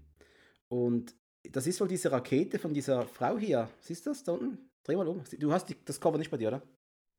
Doch. Das ist, habe hab ich was verpasst? Habe ich da was verpasst? Nee, das kommt doch ja nicht vor, oder? Wäre jetzt peinlich, wenn es vorkommt und das wäre in der Sendung drin. Nee. Also ganz ehrlich, ich habe den Film jetzt auch vor rund einem Monat gesehen. Und ich möchte, warte mal, Warte mal, aber wir sind, äh, ich kann noch mal gucken, und zwar, Das ist mir ja, zur Not können wir was rausschneiden. Ach, machen wir einfach nicht. Das wäre peinlich jetzt, wenn wir. Äh, nee, nee, nee, ey, ohne Scheiß. Und zwar. Es fehlen zwei Segmente: das Segment Ninja und Italienischkurs. Genau. Mentioned in the credits and therefore not included in the film. Aber ich kann mich an, kann ich mich an eine. Ich kann mich an die nicht erinnern. Ich kann mich nicht erinnern. ich kann mich auch nicht erinnern. Wir haben den geguckt, aber das zeigt ja auch nur, wir müssen ja uns ja nicht, äh, wir müssen uns ja, ja nicht äh, rechtfertigen, denn der Film, äh, das soll nicht immer als, als direkte Wertung herangehen, aber einfach nur, um einen Vergleich zu haben, was andere Leute von diesem Film auch halten. Der hat ein IMDb-Rating von 1,5. Ich habe noch nie zuvor einen Film gesehen. Wer mich kennt, meine Freunde, die mich richtig gut kennen, ich habe viel Scheiße gesehen. oh hab, ja. Ich hab, du, du, du, du bist Steven Seagal-Fan. Ich, ich, und da habe ich in den letzten zehn Jahren sehr, sehr viel Scheiße gesehen. Und äh, das ist wirklich die, der schlechtest bewertete Film, äh, den ich, auf IMDb, den ich je gesehen habe. Muss ich ganz ehrlich sagen. Ja, ich hatte noch irgendeinen, ich glaube, irgendeinen, auch so einen kanadischen TV-Weihnachtsfilm mit äh, David Hasselhoff in einer Nebenrolle. Der war auch irgendwo bei 1, irgendwas. ähm, aber da weiß man schon, äh, wovon man hier redet. Der ist halt wirklich dieser Film, um es mal, äh, den könnt ihr ungefähr vergleichen. Stellt euch vor, ihr guckt euch anderthalb Stunden die äh, Hartz-IV-Version von RTL Samstagnacht an falls es noch wer kennt, du hast aneinander, eine Aneinanderreihung von Sketchen, ähnlich auch wie das dann später bei Switch oder wie sie alle hießen. So ungefähr mit immer wiederkehrenden äh, äh, äh, Charakteren. Und ich muss wirklich sagen, ich habe zweimal im ganzen Film, da muss ich aber dazu sagen, kurz herzhaft gelacht. Und die ganzen anderen Minuten war es ein Durchgequäle sondergleichen. Also wirklich, also die ganze Idee, ich meine, du hast auch generell, er will ja als, als Inhalt des Ganzen, hat er, probiert er eine Überspitzung des damaligen TV-Segmentes zu zeigen. Er will anprangern, ne? Da kommt es ja schon ein bisschen durch. Er will zeigen, oh mein Gott, die gucken alle nur noch Film und Fernsehen, ihr seid alle nur noch Zombies, die zu Hause hocken und dann verarscht er auch noch quasi die äh, Film, Film, äh, die Filmlandschaft von damals, die quasi gezeigt wurde. Jetzt haben wir aber das Problem, das war mit Sicherheit damals schon nicht witzig äh, und wirkt heute auch noch wieder einfach überholt. Dadurch, dass sich auch die politische Situation extrem verändert hat. Ja, aber, aber du kannst, und das finde ich noch ganz spannend. Ich, ich, ich schlage jetzt mal eine Brücke zu James Bond. Oh Gott, lieber Herr Boll, ich schlage eine Brücke von ihm zu James Bond. Das muss ich mir vorstellen, ja. Du hast bei Bond-Filmen, hast du, das sind wie Zeitkapseln, ja. Nimmst du im Geheimnis ihrer Majestät, das ist eine Zeitkapsel von was war gerade hip und in anno 1969 das muss man immer alles im Kontext auch mit der Frauenbewegung sehen, zum Beispiel. Das Frauenbild in einem Bond-Film. Das ist alles anders. Wir dürfen das heute nicht mehr bewerten. Das ist einfach, man muss es so hinnehmen oder man schreibt einen Artikel auf Bento und klagt das Ganze an. Kann man machen. Ähm, dieses, dieser Film, das ist von 1992, German Fried Movie, das ist eine komplette Early 90s Zeitkapsel. Aber komplett. Das ist heute nicht mehr das kannst du heute nicht mehr ausstrahlen. Das kannst du in einer Retro-Episode von Schläferz, vielleicht kannst du das bringen. Aber ganz ehrlich, du, du kannst nicht mehr connecten damit. Und ich habe noch ein ganz großes Problem mit dem Film gehabt, von der Machart her. Ich fand den Ton, der war sau schlecht. Also wenn ich schon sage, ich mache einen Film, da würde ich gerne als Zuschauer problemlos verstehen, was da gerade gesagt wird aber die hatten da echt Mikroprobleme in, in dieser Produktion. Hast du oder siehst hast du das anders? Nee, ist komplett richtig. Ich meine, da, da darf man jetzt auch nicht vergessen, wer jetzt denkt, ähm, du hast da irgendeine Hochglanzproduktion. Die haben ihre Firma da äh, höchstwahrscheinlich gegründet und sind einfach losgezogen und haben probiert, wie können sie aus nix irgendwie einen Film zusammenbasteln. Respekt. Respekt. Nur Respekt. Das, genau so fängst du, fängst du eine Filmkarriere an. Genau mit dem Scheiß fängst du an, eigentlich, oder? Richtig, genau. Also er hat hier auch noch zusammen äh, mit das, das, äh, der Hohn des Ganzen mit Frank, mit, mit Frank Lustig den, den, den Film gemacht, der hier, ähm, ähm, genau, Regie, Produktion, Verleih, Uwe Boll und Frank Lustig. Ja, lustig ist daran halt nichts. Das Problem ist, dass er auch sich ähm, nicht nur äh, so Ton, Bildqualität, ey, darauf kann ich scheißen. Ey, ich habe mir äh, äh, Ittenbach-Filme hier auf DVD angeguckt. Ja, also über Qualität der Audio- und Videospur, gerade aus der Zeit, wo ähm, das überhaupt erstmal möglich war, mit Privatequipment selber einen Film aufzunehmen, weißt du? Wenn du da einen Audiorekorder oder so was mitgeschleppt hast, dann hast du hier nicht so, eine kleine, so einen kleinen Mini-Videorekorder in der Hand gehabt, sondern da hast du äh, gefühlt einen ganzen Ü-Wagen mitgeschleppt. Und das ist alle überhaupt gar kein Problem. Ey, da kann der Ton rauschen, da kann das asynchron sein. Drauf geschissen. Aber in ich bin trotzdem der Meinung, es, es zerstört die Atmosphäre. Du, es, wenn, du, wenn du etwas nicht wirklich verstehst, vom, vom, just, weil, weil, weil der Ton nicht gut genug, mit genug Druck aus dem Fernseher kommt. Ja. Weißt du, es, es, es, es, ja, ja. Es, ich habe letztens. Es geht was kaputt. es geht was kaputt. Ja, ich habe letztens äh, eine Z-Horror-Produktion aus Deutschland geguckt. Äh, da war auch Budget, glaube ich, 1500 Euro oder so weiter. Und da war es genauso. Da wurde der Ton nicht ordentlich geangelt. Da wurde vielleicht das falsche Mikrofon äh, verwendet, wenn sie draußen gedreht haben. Haben ein Richtmikrofon genommen, haben die falsche Niere drin gehabt, irgendwie als Richtcharakteristik. Irgendwie sowas, wovon man da vielleicht, man hatte einfach auch vielleicht nicht mehr, wisst ihr, man hatte besser, ich weiß ja nicht, damals noch was zu schneiden ist was ganz anderes, als wenn man heute in so ein digitales Programm redet, ja, zack, klar. zack, Ne? Ey, Deswegen habe ich. Völliges Verständnis, aber mein Problem ist einfach, ich kann diesen Film erwer erwerben, ja, auf Amazon und ich könnte jetzt ein Opfer sein, das einfach sagt, oh, witzig, das ist wie nackte Kanone, schaue ich mir jetzt mal an. Aber diese Person fühlt sich total verarscht. Natürlich. Mein größtes Problem ist eher mit dem gesamten Inhalt, ne? Dass er, dass er äh, spätestens ab der zweiten Hälfte, wo er Dr. Uwe Boll auch selber mitspielt, als äh, spielt er nicht den zweiten Danger Seeker ne? Der Danger-Sieger.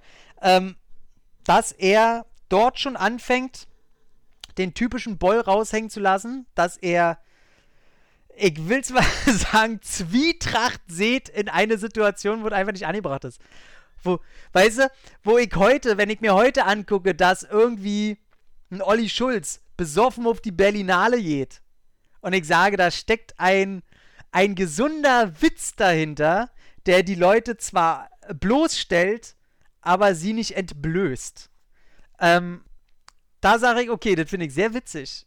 Aber wenn du wie ein Herr Dr. Uwe Boll darin gehst und äh, die wussten ja davon überhaupt nicht, was da ist. Das hat er einfach mit in seinen Film. Er geht auf die Premiere von, von Manta, der Film. Das ist auch einfach, das ist so ein Zeitdokument, das musst du auch erstmal wieder haben. Also allein schon dafür, dass er äh, bei der Premiere von Manta, der Film, wo die ganzen Koks-Produzenten da mit Anzug und Sonnenbrille da rumstehen, äh, den hätte ich, da war ich so halb auf seiner Seite, weil das sind alle so richtig geleckte Arschlöcher da.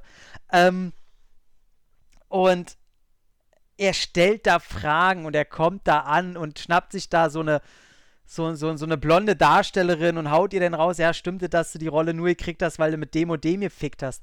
Das Problem ist, dass ich den Witz dahinter, ich verstehe, was er machen will. Aber er ist nicht gerade galant da drin, diese Frage auch so sympathisch rüberzubringen, als dass er als Witzemacher charismatisch oder sympathisch rüberkommt, sondern auch einfach als genauso ein Arschloch. Und, und, und, und deswegen macht das Ganze ja keinen Spaß.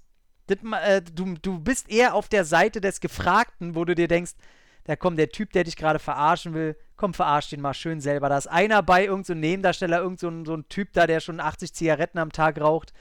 Äh, der probiert irgendwie so ein bisschen mitzumachen und weiß schon, was für ein Quatsch alles ist. Aber da merkst du, er hat, er hat nicht diese, und das hat man ja auch später er hat nicht dieses Bewusstsein, dieses, dieses, äh, wie, wie sagt man, diese Finesse? Diese Finesse und Empathie für die Leute. Du merkst richtig, er will die Leute verarschen, weil er die auch irgendwie nicht leiden kann. Und nicht, weil er die danach in den Arm nehmen will und sagen will, ach komm, war doch witzig, komm, jetzt hat man nicht so einen Stock im Arsch. Nee, du hast das Gefühl, ey, der hasst die einfach alle wirklich. und das fände ich wiederum sympathisch irgendwie. Keine Ahnung. Ja, nee, weil die meisten, man kennt die selber alle nicht. Die wollen da einfach gerade ihren ja, Spaß haben und die haben da selber gerade einen Film auf die Beine gestellt und er nee, klar, versaut nee, klar, den klar. Abend, so, weißt du? Ich habe hab dieses, ja. hab dieses Manta-Segment, ich, ich verstehe, ich bin zu dumm. Ich bin zu dumm, um die Zusammensetzung dieser Sequenzen richtig zu verstehen. Ich bin ja. zu dumm, dieses Manta-Segment in, in, in, Zusammenhang mit den anderen Szenen zu verstehen. Ich bin zu dumm. Wenn es eine Satire auf die damalige Zeit sein soll, okay, macht, dann macht es vielleicht irgendwie Sinn, aber ich sehe den roten Faden in dieser Storyline so nicht. Irgendwie, das geht mir äh, völlig an mir vorbei. Und ich finde es, und trotzdem, ich anerkenne ihm hier den Versuch, mit nichts Gold zu machen. Ich ich verstehe, diese, die Talkshow-Sequenz, die haben ja sogar ein bisschen Bühnenarbeit leisten müssen. Da ist ja, da wurde ein bisschen was gebaut, die haben ganz viel Herzblut da reingesteckt. Oder es gab es schon und die durften einfach drehen. Da sind ja leider, da sind ja leider kein, keine Extras mit drauf. Ähm, die DVDs hier von, was ist das? Äh, ZYX Music, keine Ahnung, Sprache, Deutsch, Code-Free, so weiter ist da nichts drauf. Auch ganz schlechte Qualität. Äh, mein mein DVD-Player hat, oder mein Blu-ray-Player hat das Ding nicht mal erkannt. Ja, stimmt, das war das, genau, stimmt. ich musste sogar mein, mein Laptop rauskramen. Das ist richtig, also mein Laptop ist wirklich die allerletzte Bücknutte, die ich aus irgendeiner Ecke hole, die alles, die alles mitmacht, wenn alle anderen streiken. So ungefähr, weißt du? Und da hat das Scheißding funktioniert, ey. Und, ähm, Nee, das ist Scheiß, das ist auch kein Film, das ist Scheiße. Das, das würde heute auch nicht mehr rauskommen. Das ist heute wäre das ein YouTube-Video, was die Hälfte gehen würde höchstens. Äh, und alle würden sagen, ja, ist ja nett, dass du mal mit Kameras rumspielen durftest. Bei jetzt, wenn du mal einen richtigen Film drehst, weißt du wenigstens halbwegs, wie die Technik funktioniert. Ähm, und ich muss aber sagen, die zwei Szenen, die ich so witzig fand, war zum einen mal, den ich dann danach nicht mehr sympathisch fand, äh, der erste Danger Seeker, der den äh, Obdachlosen interviewt der mit äh, den Alkohol äh, äh, äh, Tassenbechern hingeht und er sagt, er möge doch bitte erraten, was das für ein Alkohol ist. Und ich muss wirklich sagen, ich habe im ersten Moment auch gedacht, dass er einen Schauspieler geholt hat, der den Obdachlosen spielt, aber man sieht ganz klar, nein, ey, der hat da einen richtigen Obdachlosen rangeholt, der ihm einfach gesagt hat, wahrscheinlich hier, du kannst umsonst saufen und vielleicht kriegst du noch 20 D-Mark in die Hand gedrückt, damit du bei Lidl noch mehr saufen kannst. Das hat er nicht gemacht, oder? Weiß ich nicht. Ich, würde ich ihn mal fragen, falls er sich noch daran erinnern kann. Okay, wir müssen uns. Okay, Tom, wir haben ja beides bestreben, dass wir irgendwann mit dem großen Mann sprechen können, oder? Und ja. Ich würde sagen, wir. wir ich, Schreiben ich, ich, Fragen. Ich mache mach einen Pfeil, ich mache einen Fragekatalog, wo wir all diese Fragen, die sich in den nächsten Episoden auftun werden, die kommen da rein und die werden mit ihm ja. gemeinsam beantwortet. Ja, ha, ja, habe ich Bock drauf. Und das erste ist der Obdachlose bei der Szene bei German Fright Movie. Ähm, und er sagt denn, irgendwie, er fragt ihn nach der Jacke.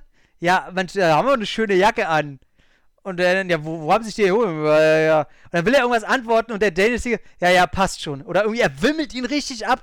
Der, der, da musste ich, in dem Moment war das so eine Art von Respektlosigkeit. Ich musste so lachen, das hat mir so leid getan, dass ich da lachen musste. Und, und dann sagt er auch noch so im Nachklang, als das Bild schon ausfadet, so, naja, ist aber ein bisschen zu groß. So, weil er, Alter, ey, ohne Scheiß, die einzige Jacke, die er seit zehn Jahren hat, weißt du, der, natürlich sind diese, die hat er in irgendeinem Müll gefunden, er sagt, ey, ist immer ein bisschen zu groß, ne? So als, oh, Alter, so, das war so böse.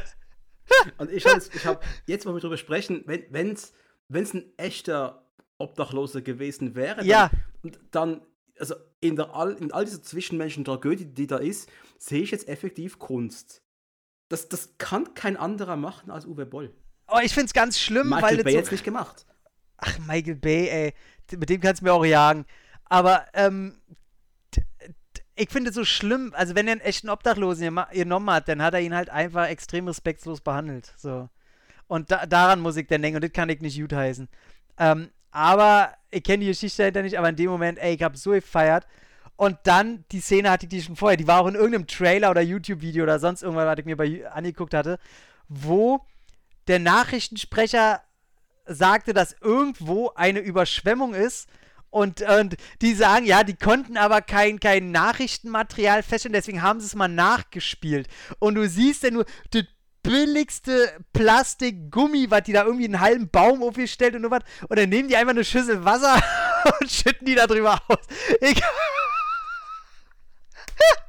das ist so großartig. Das ist mein Humor. Also da habe ich wirklich davor gesessen. Allein dafür waren diese 5 Euro, 6 Euro, die ich für die DVD ausgegeben habe, einfach Gold wert. Ich habe da wirklich Tränen gelacht. Ich saß davor, das ist der größte der Welt. Aber das, das ist wunderschön. Das Schlimme ist ja eigentlich, wir haben das ja, wir haben beide German Fried Movies so, was Anfang August haben wir mit dieser Idee rumgespielt, diese Boll dieses ja. Bollwerk, dieses Bollwerk auf die Welt loszulassen. Und ja. äh, da waren ja noch Überschwemmungen in Deutschland, oder? Das war gerade die Zeit, oder? Ja, ja. Wir wussten beide, das ist jetzt gerade völlig unpassender Humor. Irgendwie, keine Ahnung. Es ist schlimmer geht's eigentlich nicht. Aber.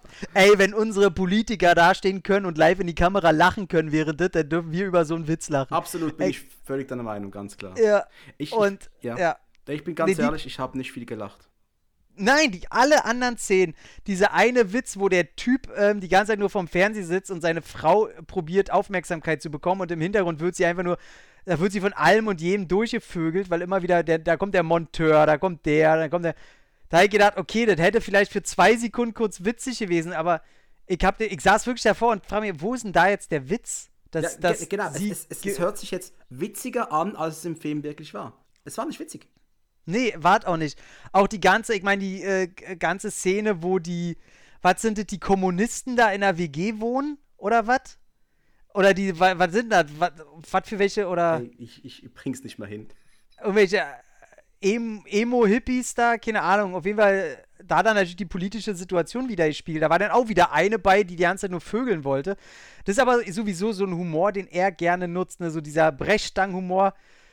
Frauen sind nur Objekte und Vögeln und haha ist ja Pipi-Kaka-Humor witzig, wo ich noch nie drüber lachen konnte. Also da, das ist für mich so, das ist so die Schiene, wo ich sage, okay, da in dieser Welt wird aber auch noch über Blondinenwitze gelacht, ne? Ja. So ungefähr. Ja. Und also, was mich am meisten jetzt gestresst hat an diesem Film eigentlich, wir beide, wir haben uns eben Anfang August über dieses Projekt unterhalten, dass wir es machen wollen, dass wir es geheim halten, so gut wie möglich, dass niemand im Umfeld davon praktisch was weiß, zumindest nur die wenigsten. Nicht mal unsere, unsere Podcast-Partner wissen davon. Das ist so wie unsere, unsere kleine Affäre, die wir dreckig durchziehen, keine ja. Ahnung. Wir holen uns das extrem halt an anderen Ecken, wenn wir es im eigenen Haus nicht kriegen. das ist gemein. Jedenfalls, liebe Grüße an den Markus an dieser Stelle. nee, ähm, und ich ging hoch motiviert an dieses Werk, aber brutal. Ich ging steil. Ja. Tom ja. Burgas, Podcast-Legende und ich, der kleine Schweizer, der kaum Hochdeutsch sprechen kann. Und wir machen dieses Teil. Ich, ich habe das Ding eingeschoben und wollte schauen. Ich so, scheiße, ist mir das egal, was da gerade passiert. Ich ja. connecte nicht. Ich, ich war wie so, ein, wie so ein Computer, der versucht mit dem, mit dem Device zu connecten, aber immer, kommt mhm. immer Fehlermeldung permanent Fehler. Ich konnte den Humor nicht adaptieren. Ich konnte diese, wie lange waren es, 90 Minuten? Ich hoffe, ich glaube, es waren weniger. Ich konnte, es war für mich ein, effektiv ein Leiden. Es war ein brutales Leiden für mich. Ich habe mich so ein bisschen gefühlt wie, ähm, hast du schon mal äh, Only Lovers Left Alive geguckt? Nein. Nein. Ähm, und da dreht sich ja um Vampire und das ist so ein bisschen New Age. Hier, der ist auch von, von wem ist der Film hier? Von Olle. Ach, wie heißt er denn? Jim Jarmusch? Das ich glaube, Jim, Jim Ich kann es dir gerade sagen. Jim Jarmusch, ja. Ja, genau. Und hier mit Olle Loki, hier, wie ich jetzt wieder, man, ja, spielen ja ganz viele mit Leute, mit die man kennt. Mit Tom Hiddleston mit dabei, Tilda Swinton. Genau, Tom Hiddleston. Anton Yelchin ist mit dabei, der Verstorbene, der Gute, ja. Richtig, und die leben halt alle da so mega analog in ihren, in ihren Häusern. Und ich habe mich so gefühlt, ich habe mir eine DVD von Uwe Boll, dann sehe ich auch noch diesen Film da. Dann hatte ich nebenbei, weil ich einfach Second Screen gucken musste, habe ich meinen Mac der nebenbei äh, irgendwie einen anderen Podcast bearbeitet hat. Ich habe nebenbei meinen 4K-Fernseher unten völlig verkabelt, weil meine Bückkrücke namens Laptop, die alte, äh, ja nicht mehr mit, ohne Strom Direktanschluss an sein kann und nur da aber die DVD. Und dann war auch noch alles verkabelt. Ah, ja. Und das Kabel hat aber kaum, das war kaum lang. Ich hatte nur noch das alte äh, Gerät dafür. Und ich lag dann auch noch auf meinem kalten Boden und hab diesen Film geguckt, völlig verkabelt und analog gefühlt, weil der auch nicht mehr ins Internet kommt. Und das nur, um diesen Film zu gucken. Also, das war 90er pur. Und da sagt mir, ey, danke dafür, German Fried Movie. Da habe ich mich auch sehr deutsch gefühlt, als ich da gesessen habe. wir sind ja Neuland. Ja, ja. Also, das war ähm, im Grunde eine sehr schöne Erfahrung mit einem sehr beschissenen Film. Ja. Also, der ist wirklich. Das Traurige ist ja, der ist ja auch nicht so scheiße, dass man es noch unterhaltsam findet. Das ist ja das, was du angesprochen hast. Der ist einfach langweilige Grütze. Ja, das ist, das ist eines der, der Kunststücke, wenn du einen Film hast, ähm, der schlecht ist, dann kannst du einen Typen wie Tom Burgas nehmen und sau viel Spaß haben damit. Da gibt es Filme, die sind einfach so ein Zolala und du kannst weder was, was drüber sagen, es lässt dich kalt, es ist so ein neutrales, ein 5 von 10 Sterne Film. Mhm. Und ich dachte immer, wenn es dann richtig schlecht wird, dann kannst du eben richtig drüber herziehen. Ich habe jetzt hier für mich einen Film, das ist auch ein Ein-Sterne-Film für mich, glaube ich. Also ich, ich kann nicht mehr, ich weiß nicht, wo ich noch einen halben herbekommen soll. Aber äh, ich kann nicht viel drüber sagen. Einfach nur, dass ich es nicht verstehe.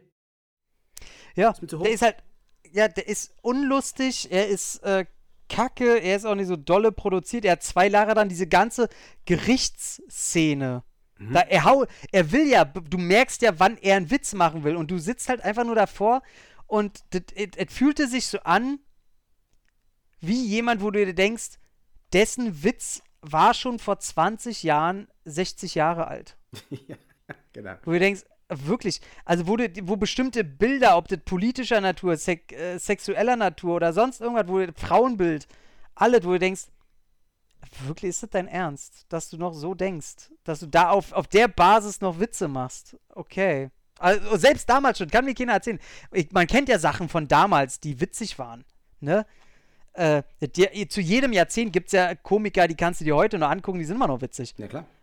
Und ähm, das zählt auf jeden Fall nicht dafür. Und ich sag mal, man muss jetzt auch mal sehen, das war der allererste Film von Uwe Boll, den er auch noch in Co-Regie geführt hat. Ich meine, er hat die ganze Produktion übernommen, er hat mitgespielt. Er muss sich ja auch erstmal selber finden, wo liegen seine Stärken. Und was er für sich entdeckt hat, ist, dass seine Stärken auf jeden Fall nicht im Humor liegen. Also, das kann man schon für spätere Filme auf jeden Fall festhalten. Ähm, ich glaube, er hat einen einzigen guten Film äh, gedreht, wo, wo komödiantische Anteile vorhanden sind. Und äh, wo er einen Director's Cut auch später rausgebracht hat. Und äh, da sind schon ein, zwei Szenen drin, wo ich wirklich sagen muss, da muss ich schon dümmlich grinsen. Äh, ich habe Kack, Kack, der Kacker in meinen Mund gemacht. Da muss ich mal lachen. da muss ich mal grinsen. Ja, ja. Oder, ja, äh, äh, man sagte uns, dass das, äh, äh, es gibt das Gerücht, dass sie das Ganze hier mit Nazi-Gold finanziert haben. Ja, was soll ich dazu sagen? Stimmt. ja, großartig. Ja, ähm, wir werden noch viel Spaß haben mit dem, was noch kommen wird, aber genau. noch nicht heute.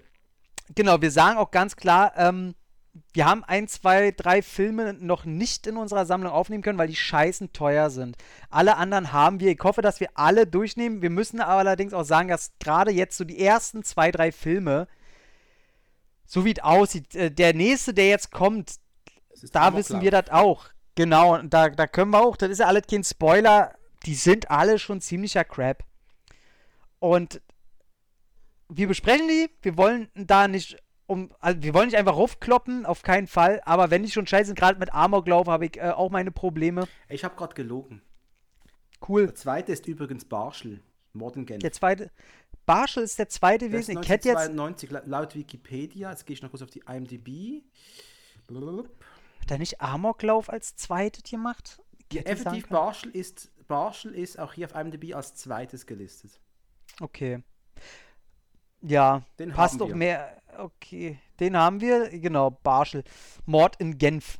Ganz großes Ding, immer noch nicht aufgeklärt, ne? Mhm. mhm. Und, äh, ey, mehr, ganz ehrlich, die DVD, die könnt ihr euch so was von schenken. Guckt euch ein paar Snippets bei YouTube oder so an. Und dann wisst ihr, auf was ihr euch einlässt. Die, die witzigen Szenen sind auf jeden Fall bei YouTube zu finden. Also von Kentucky, äh, von, von German Fried Movie. Das meinst du? Ja. Nicht von Barschel. Ich weiß nicht, ob der witzig ist. Ich glaub, das ist nicht Nee, Barschel soll nicht witzig nicht sein. Ich, ich, ich, hoffe, oh Gott, bitte lass ihn nicht witzig sein. der Boll hat nie eine Romcom gemacht, oder? Da hat der nicht das Gefühl. Der würde. nicht gemacht, oder? Ey, der würde nie eine Romcom machen. Ich glaube, das höchste, der Gefühle, was Romcom angeht, ist, äh, weil Name of the King Teil 3. also mehr Romcom geht bei ihm nicht. Nee, ich glaube, ich weiß nicht, ob er ein paar äh, romantische Anteile bei Max Schmeling drin hatte. Ist da irgendwie ein romantischer Part mit, wo er sich verliebt oder so? Hey, ich kann Max mich Schmeling? an Schmeling eben, das ist auch für mich, ich habe den einmal gesehen. Ich bin, das ist für mich eine komplett neue Entdeckung quasi. Ist schon so lange her. Cool. Den ja. mochte ich. Max, den, den Schmeling mochte ich. Ähm, ja, ich meine, ey, dann ziehen wir das auch nicht in die Länge. Nee. Von daher, ähm, der erste Film, pure Scheiße. Äh, German Fried Movie, da braucht man nicht schön reden. Beide einig, das, ist, das war nix. Das war wirklich nicht nix. Setzen, weitermachen. Ja, absolut. Und von daher war das die erste Folge mit ein bisschen Gebrabbel da am, am Anfang noch. Und denn jetzt ab Folge 2 kontinuierlich nur weiter mit den reinen Filmen von Uwe Boll. Ich freue mich, ey, ich freue mich so riesig, ne? Ich habe so Bock auf dieses Projekt, ey. Und von daher, Barschel, Mord in Genf. Wir hören uns. Wir hören uns. Bis dann. Tschüss. Ah, die Jacke ist aber ein bisschen groß hier.